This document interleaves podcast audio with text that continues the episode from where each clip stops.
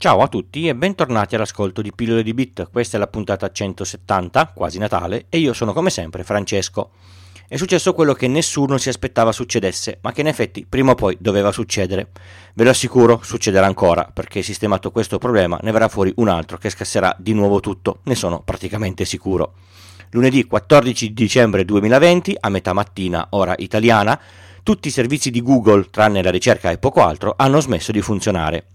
Nessuno accedeva più alla posta, nessuno poteva più usare i propri file su Google Drive, nessuno poteva più vedere le foto memorizzate su Google Photo.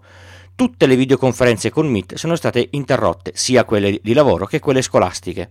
È morto YouTube e sono caduti anche tutti i servizi non di Google, ma che dipendono dall'autenticazione di Google, quelli ai quali accedete col pulsante Accedi con Google e non inserendo un vostro utente e password specifici. Insomma, un enorme silenzio, non solo in Italia, eh? Google ha smesso di funzionare in tutto il mondo. Qualcuno ha spento Google. Ma non è finita qui, perché Google è anche Home Automation, quindi tutto quello che girava intorno a Nest e compagnia ha smesso di funzionare. Campanelli remoti, termostati, videosorveglianza, antifurto, assistenti vocali. Funzionava solo la, ri- la ricerca, come quando Google è nata qualche anno fa. Qualcuno cercando di accedere alla propria mail ha ricevuto l'errore. Questa casella di posta non esiste. Voi non avete idea di quante certezze siano crollate. Google non è infallibile, ha avuto problemi negli anni, ma ha un servizio o ha un altro, mai un problema da fermare tutto contemporaneamente in tutto il mondo. Il tutto è tornato operativo in circa un'ora e mezza. Partiamo da cosa è successo.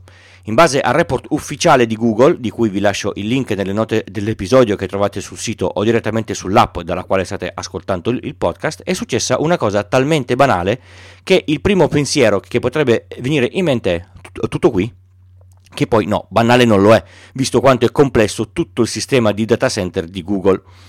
Google ha avuto un problema a una quota di un, di un disco, ma credo sia più una unità logica che a un che a un certo punto ha detto ehi sono piena e qui dentro non ci puoi scrivere più. Questa unità logica era usata dal sistema di autenticazione globale di Google, quindi col disco pieno il sistema non poteva più scrivere e questo ha scassato tutto, tutto quello che era dietro l'autenticazione Google. Adesso voi immaginate un sistema complesso come quello di Google, decine e decine di data center, sistemi di, di, replica, link di collegamento che girano l'intero pianeta e qualcuno che vede i, i campanelli di, di, allarme deve capire cosa succede col peso di tutti gli organi di stampa mondiale, di tutti gli utenti sui social che scrivono è morto Google e deve trovare la soluzione. In un'ora e mezza sono tornati su. Ma si sono scassati poco dopo, ma ne parliamo tra un attimo. Non c'è stato nessun attacco, non è stata colpa dei russi, non è stato un attacco criminale a buttare giù Google, è stato un errore di un'azienda enorme, un errore grave che ha fermato tutto, ha fatto un sacco di danni ed è stato corretto per far eh, tornare su tutto su in un tempo ragionevole. Detto sinceramente, se a me si fosse schiantato tutto il data center dove eh, lavoro, ci avrei messo almeno 6 ore a tirare su tutto, non un'ora e mezza. E io ho una sola sala server con 50 server, non decine di data center nel mondo con milioni di server. Hanno fatto un errore e sono stati bravi a, re- a recuperare. Non sarei voluto essere nel team che è intervenuto a, si- a, sis- a sistemare il guasto quel giorno. Un'ora e mezza senza Google per le persone comuni non ha procurato molti danni, per le aziende qualcosa di più, per alcune ha generato una perdita secca di soldi, soprattutto per chi lavora con le pubblicità. Oggi mi voglio concentrare su una cosa importante e lo faccio anche per me. Molte persone usano Google, servizio gratuito o a pagamento, come unico repository di dati e di posta elettronica, affidando a questa azienda gran parte della propria vita digitale. Io parlo di Google, ma il discorso vale per chi ha affidato tutto a Microsoft o a qualunque altro provider che è nel cloud. Se l'azienda alla quale si affidano i propri dati ha un problema e sparisce, con lei se ne vanno tutti i nostri dati, tutti, non si scappa. Anche se l'azienda è un provider di Nextcloud, la soluzione open. Qui non fa dif- differenza se i dati sono in cloud, quindi in uno o più data center non gestiti d- da noi, il rischio di perdere tutto c'è ed è concreto, lo abbiamo visto tutti lunedì. È necessario avere un piano di backup, un modo per poter sopravvivere anche nel caso in cui una mattina ci alziamo e il nostro provider di fiducia, anche professionale, al quale stiamo pagando una, un abbonamento, non c'è più. Se è fallito o ha un problema così grave da non poter più ripartire, non c'è causa legale che tenga. Avere i dati solo da lui potrebbe essere un problema enorme, talmente enorme che potrebbe mettere a rischio la nostra professione. Avere le cose in cloud è comodo, è veloce, ci permette di avere tutto a disposizione ovunque siamo, ma ha i suoi rischi, cosa che col fermo di lunedì è diventata palese per tutti. I servizi nel cloud ci sono, ma non ci sono per sempre e non ci potranno essere per sempre, anche se li state pagando, anche se non sono i servizi dei grandi americani del cloud tipo Amazon, Google, Microsoft, Apple, eccetera. Anzi, se sono piccoli e non hanno molti data center, ma solo uno, il rischio è ancora più elevato. Avere tutto a casa e basta, ovviamente, è altrettanto sbagliato. Potrebbe succedere che un evento vi distrugga il PC su cui avete messo i vari dati, o un, da- o un ladro ve li porti via, o altri eventi di questo tipo. Se dovete accedere e proprio in quel momento magari a casa è mancata corrente o internet, finisce che, che non riuscite a leggerli. Oh, non va bene niente, ma come si, si deve fare? La soluzione definitiva e perfetta non esiste, ognuno ve ne darà una diversa. Se sentite il, il, il parere di più esperti, io posso dirvi qual è quella mia. Ma prima vi dico cosa ha combinato Google il giorno dopo, nella serata del 15 di dicembre del 2020. È un anno sfigato, eh. A un certo punto la quasi totalità delle mail che venivano mandate agli account Gmail, che fossero consumer, quindi chiocciolagmail.com, o professionali, quindi con i domini delle singole aziende, dei piani a, a, a pagamento tornavano con un cosiddetto hard bounce. Un errore possiamo definirlo definitivo, questa casella di posta non esiste. Nei protocolli di posta ci sono diversi tipi di errori, alcuni sono meno gravi di altri. Quelli meno gravi sono del tipo: Senti, c'è qualcosa che non va, riprovo tra un po' e ti faccio sapere. Quelli gravi sono come quello di Google che vi ho detto poco fa. La casella non esiste, quindi la tua comunicazione non sarà consegnata, punto. Non c'è via d'uscita. Il destinatario, in quanto inesistente, non viene avvisato che ha perso una, una comunicazione. Fino a che il mittente sono io, so che quella mail esiste, mi stupisco, domani la rimando, magari chiamo il destinatario e gli, e gli chiedo se c'è qualcosa che non va. Ma se la mail è mandata da un sistema automatico o da un sistema che manda news, newsletter, la risposta a questa mail non esiste, fa sì che quella casella venga rimossa dalle liste senza nessun appello, senza avvisare nessuno. Questa cosa, forse, anzi sicuro, è molto più grave. Esatto, potreste essere stati disiscritti da una o più newsletter se queste sono state mandate in quell'arco di, di, di tempo, quindi il 15 di dicembre sera. Torniamo a noi. Come ci si mette al riparo dal, dal problema? Oh, mi sono alzato stamattina e il mio provider nel cloud non c'è più? In un modo solo. Si deve avere un backup in, in locale o da qualche altra parte di tutto quello che ci interessa. Google nello specifico ha il servizio Takeout che può essere pianificato. Ogni due mesi vi manda un link per scaricare tutti i vostri dati in 40 comodi pacchetti zippati da 2 giga. Ovviamente la quantità di pacchetti e la loro dimensione è in base a quanti dati avete eh, dato loro, con le mail in uno scomodissimo formato MBox, tutte le foto, tutti i dati che, che avete dentro Drive, i video di YouTube e così via. A voi non resta che scaricare tutto, scompattare, perché tenerli compattati e poi sono corrotti è ancora peggio, e mettere in ordine. Circa 2-3 giorni di lavoro ogni due mesi, a patto di avere una buona connessione.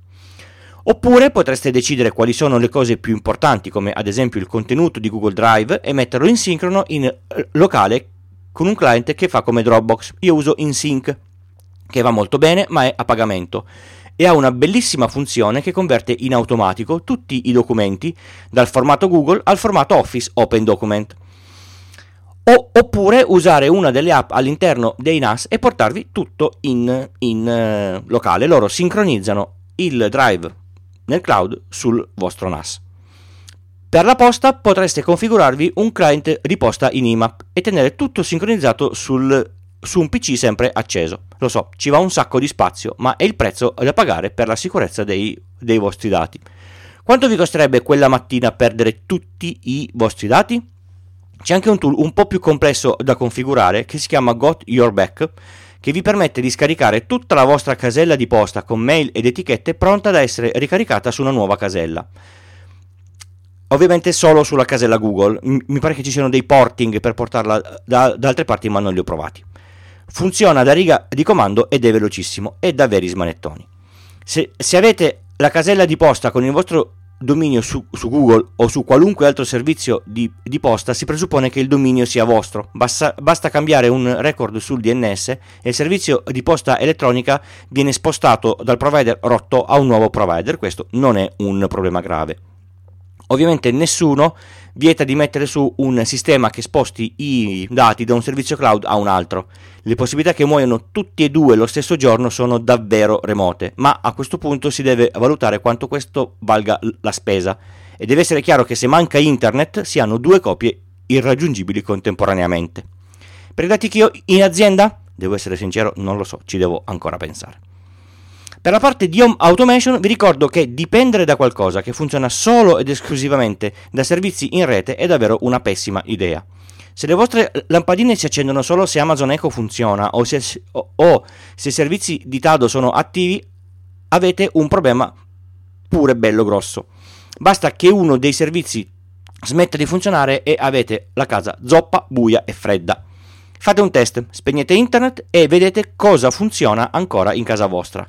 Quel che non funziona va sistemato in modo tale che possa essere usato anche senza internet. Da smanettone io ho tutto dentro Home Assistant, è un servizio open che ho installato in casa mia su un PC apposta, al quale fa riferimento tutta la mia parte domotica. Se muore internet ho comunque il controllo di tutto quello che è automatizzato o controllato. È importante, fate questo test e adottate le necessarie contromisure. Come potete contattarmi e interagire con la community del podcast? In un sacco di modi. È tutto indicato sul sito, il solito, pillole di bit col punto prima dell'it. Ho stato da Third Eye, se volete mettere anche voi il vostro sito lì, ve lo consiglio tantissimo, scrivete a domini-thirdeye.it. Sul sito ci sono sempre tutti i link di cui parlo in puntata, quindi potete stare tranquilli che li recuperate tutti. Mi trovate su Twitter con gli account pillole di bit o il mio personale cesco underscore 78. Per scrivere cose più dirette e più lunghe c'è la mail pillole di bit, anche PGP se volete. La community la trovate sul nuovo forum extra.pillole di bit col punto prima delete slash forum o sul gruppo Telegram. Io personalmente preferisco il forum.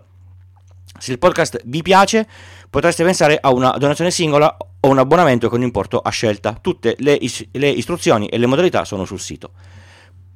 Potete donare senza spendere usando i link sponsorizzati su Amazon che, che, trovate qua e là sul sito. Si può anche sponsorizzare una singola puntata del podcast, le informazioni sono sulla pagina pillole di bitcoin.prima delete slash sponsor. Se vi serve una consulenza tecnica informatica, un sito o altro, tutto fatturato, potete informarvi su iltucci.com slash consulenza. Se non ve ne siete ancora accorti, faccio un nuovo podcast con uscita molto irregolare, parla di videogiochi, se vi interessa lo trovate su pillole di bit col punto prima delete slash pdv pillole di videogiochi. Se potete ascoltare questi podcast senza che io sia andato al manicomio, dovete r- ringraziare Alex Raccuglia col suo fantastico producer per macOS. Mi risparmia ore e ore di lavoro di montaggio. Sul sito il link al suo sito. Visto che abbiamo parlato di dimensioni e visto che i dischi che abbiamo nei nostri PC e anche sui server di Google a questo punto sono sempre irrimediabilmente troppo piccoli, vi lascio un programmino Windows che vi aiuterà a a trovare lo spazio oc- occupato e poi disperso. Three Sites, dietro consiglio di Davide Gatti. Se non lo ascoltate, dovreste ascoltare il suo podcast Survival Hacking, davvero molto interessante e istruttivo, ve lo assicuro. Dicevamo, sul disco di un PC abbiamo migliaia di cartelle e solitamente abbiamo sempre il disco pieno. Ma dove stanno tutti questi file?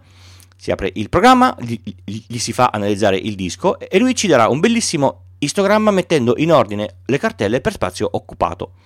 Avrete sicuramente più di una sorpresa e vi garantisco che riuscirete a liberare un sacco di spazio perché magari troverete quella cartella con la copia delle foto delle vacanze di dieci anni fa o il rip dei tre DVD che vi aveva chiesto lo, lo zio del quale non ricordate neanche quando. Il link, come al solito, sul sito, nelle note dell'episodio. Ah, mi raccomando, le cartelle di Windows sono grandi, ma andare a cancellare file da lì non è mai una buona idea. Mai. Grazie mille, Davide. Bene, è proprio tutto, non mi resta che salutarvi e darvi appuntamento alla prossima puntata, questa volta dopo le feste, non troppo festose in questo strano 2020. La prossima puntata di Pillole di Bit uscirà lunedì 11 gennaio 2021. Buon Natale e buon inizio 2021, sperando vada un po' meglio del 2020. Ciao!